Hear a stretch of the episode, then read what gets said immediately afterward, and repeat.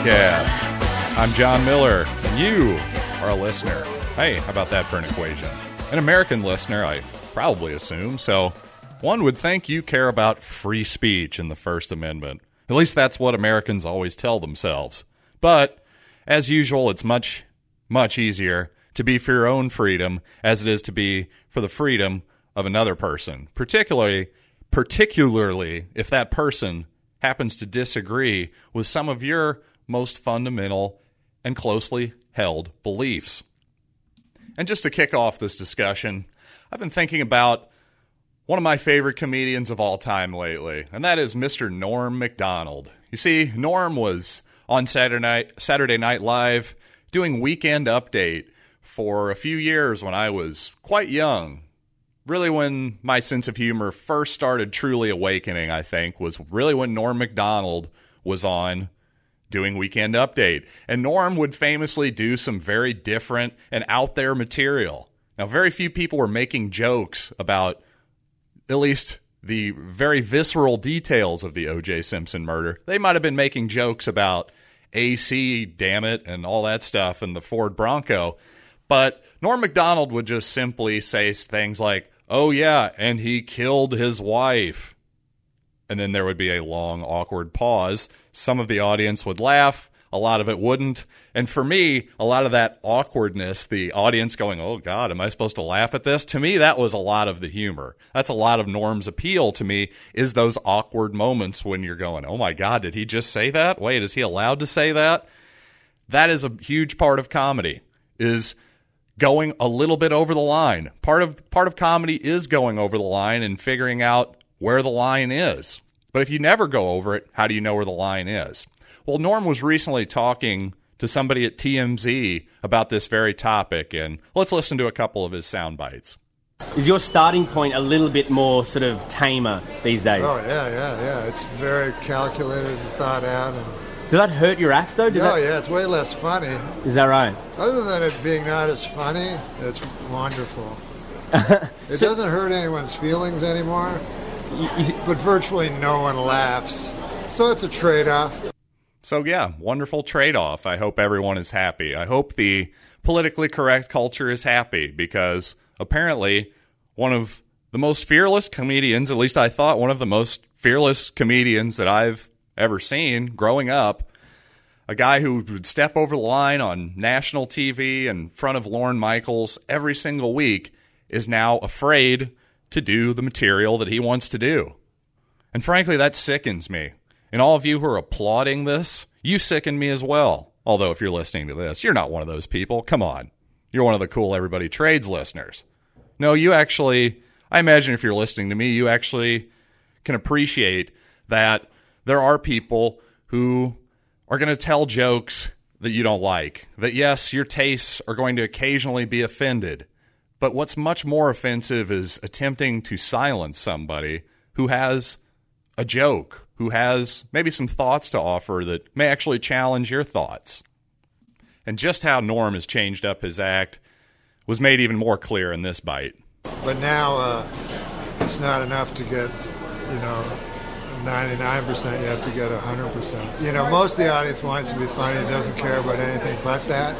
They just want to escape. Yeah. But a tiny uh, group of people uh, ruin it for everyone. And that's who you cater your performance to these days? I cater my performance to a tiny group of people that's sad. that hate me. He caters his performance to a tiny group of people who hate him.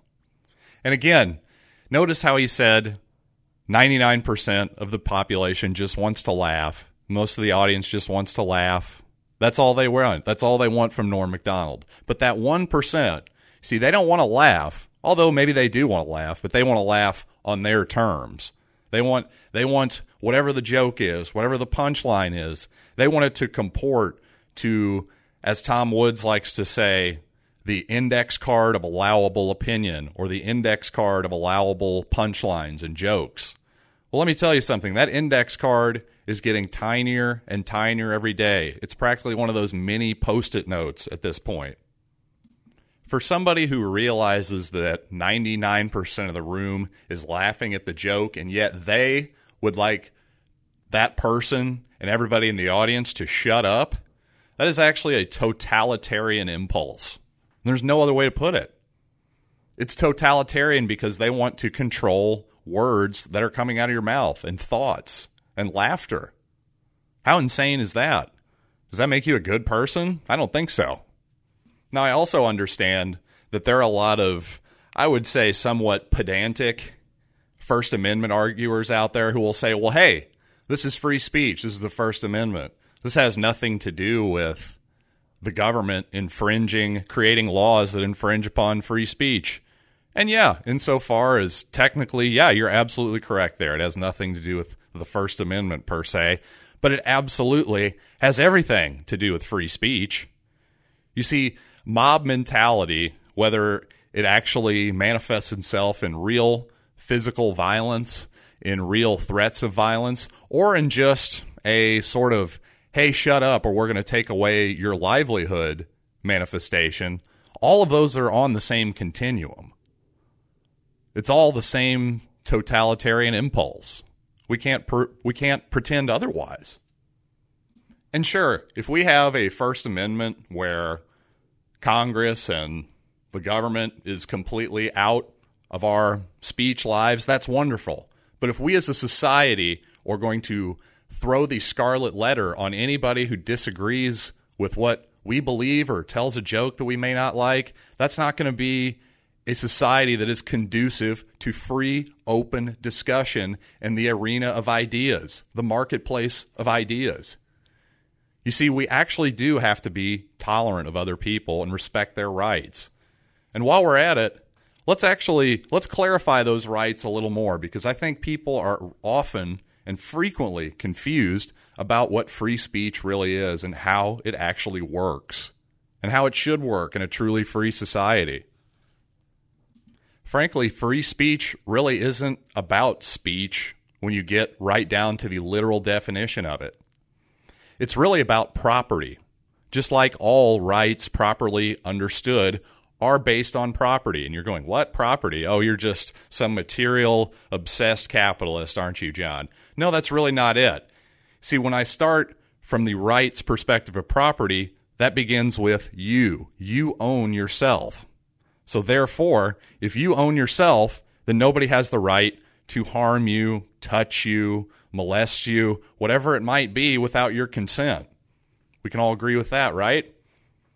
See, if you don't agree with that, mm, now we've got now we've got problems. If you think that you can just do whatever you want to people without their consent, actually that makes you a sociopath. So, I think we can probably all agree that that particular moral thought is correct. I think we can all agree with that. Name me a major religion that doesn't teach that particular point.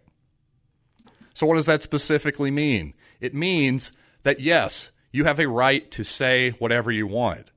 But what you don't have a right to do, you don't have a right to say whatever you want, whenever you want, and most importantly, wherever you want.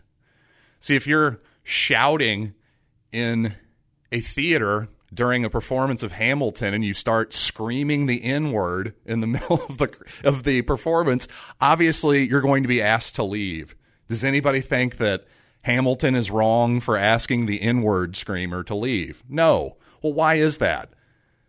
Obviously, you could say because it's wrong to scream the N word, and I would agree with you. But more more to the point, it's because the N word screamer, it's not his house. He doesn't own the theater. Now, I'm not saying he should scream the N word at all, but you can do it in your own house. I would, I would, as Voltaire used to say, I would die for your right to scream the N word in your house. Although that's a very silly and specific right. But you, you understand what I'm saying, right?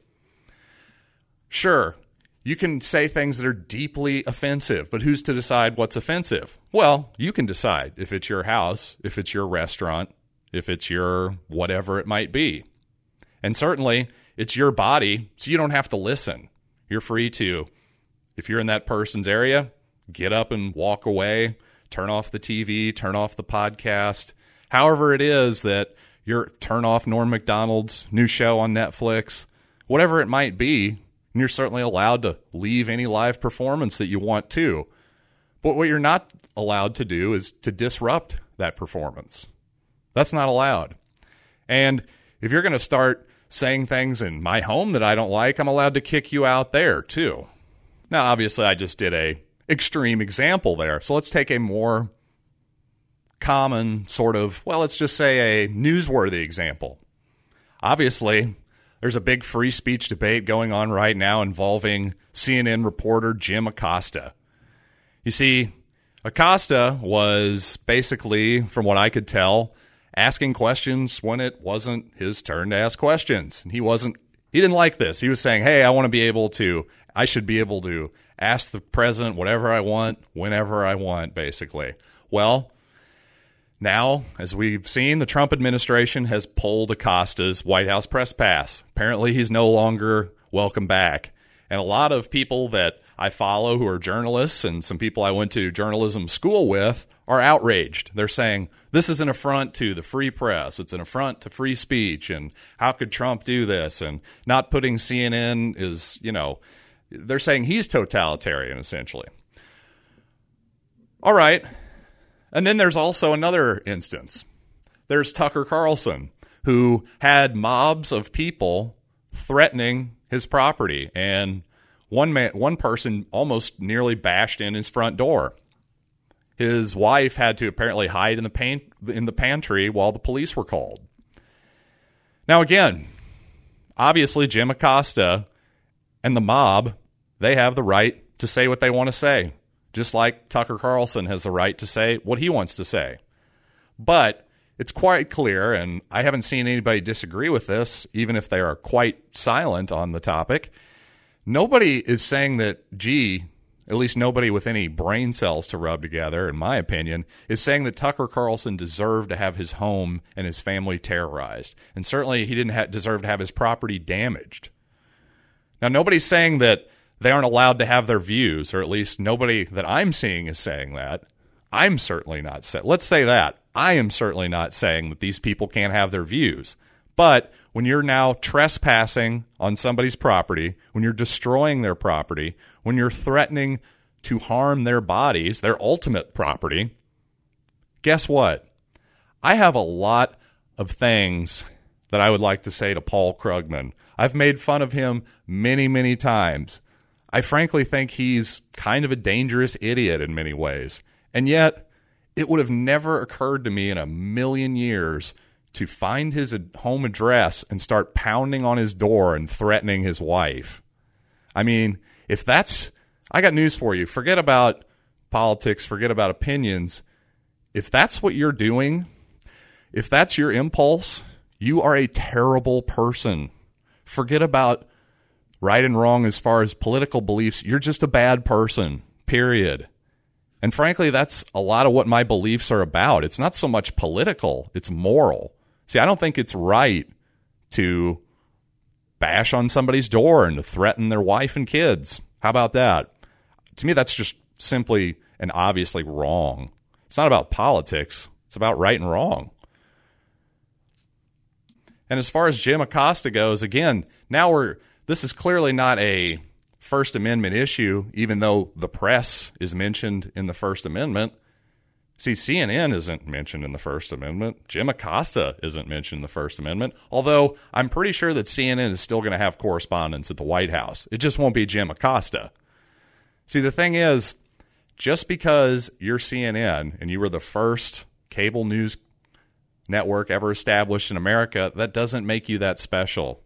It really doesn't. It doesn't mean that you have some special legal privilege. And that's a very confused take to have, in my opinion, in terms of legality. Now, if you want to argue about the culture of free speech, if you want to say this is something, this isn't good, this isn't something that the president should be doing, and this is chilling to speech, well, we can have that discussion. And again, that's about, that goes back to the culture of free speech and not just a legal First Amendment argument. The bottom line is say you're a type of person that was upset at Pete Davidson's joke at the congressman who lost his eye in, I believe, Afghanistan, somewhere. It's one of those Middle East tours. So a lot of people were offended by that. And if you were, okay. Again, that's a taste thing. But to me, again, you're allowed to not like Pete Davidson. You're not you're allowed to not like that joke. What you're not allowed to do at least the way my morals work, you're not allowed to then threaten Pete Davidson's life. And I don't I'd like to think that the people I know who were threatened by that joke, that wouldn't even occur to them because they're good people. Well, again, it's all about morality when you get down to it. You see, morals don't change because 50% of the country voted a certain way. See, democracy on its face isn't moral. Huh. How about that? There's a thought for a couple days after the election, huh? Just because you vote for something doesn't make it right. And that's something that I get a little irritated. People just constantly say, wow, democracy is so amazing. Gosh, I love democracy. Well, you know what? As a final thought that I'm going to leave you all with today, individual liberty and freedom, that is the bedrock of America. It's not democracy. In fact, we need a lot less democracy, not more of it. So, how about that for a closer? Until next time on the Everybody Trades Podcast.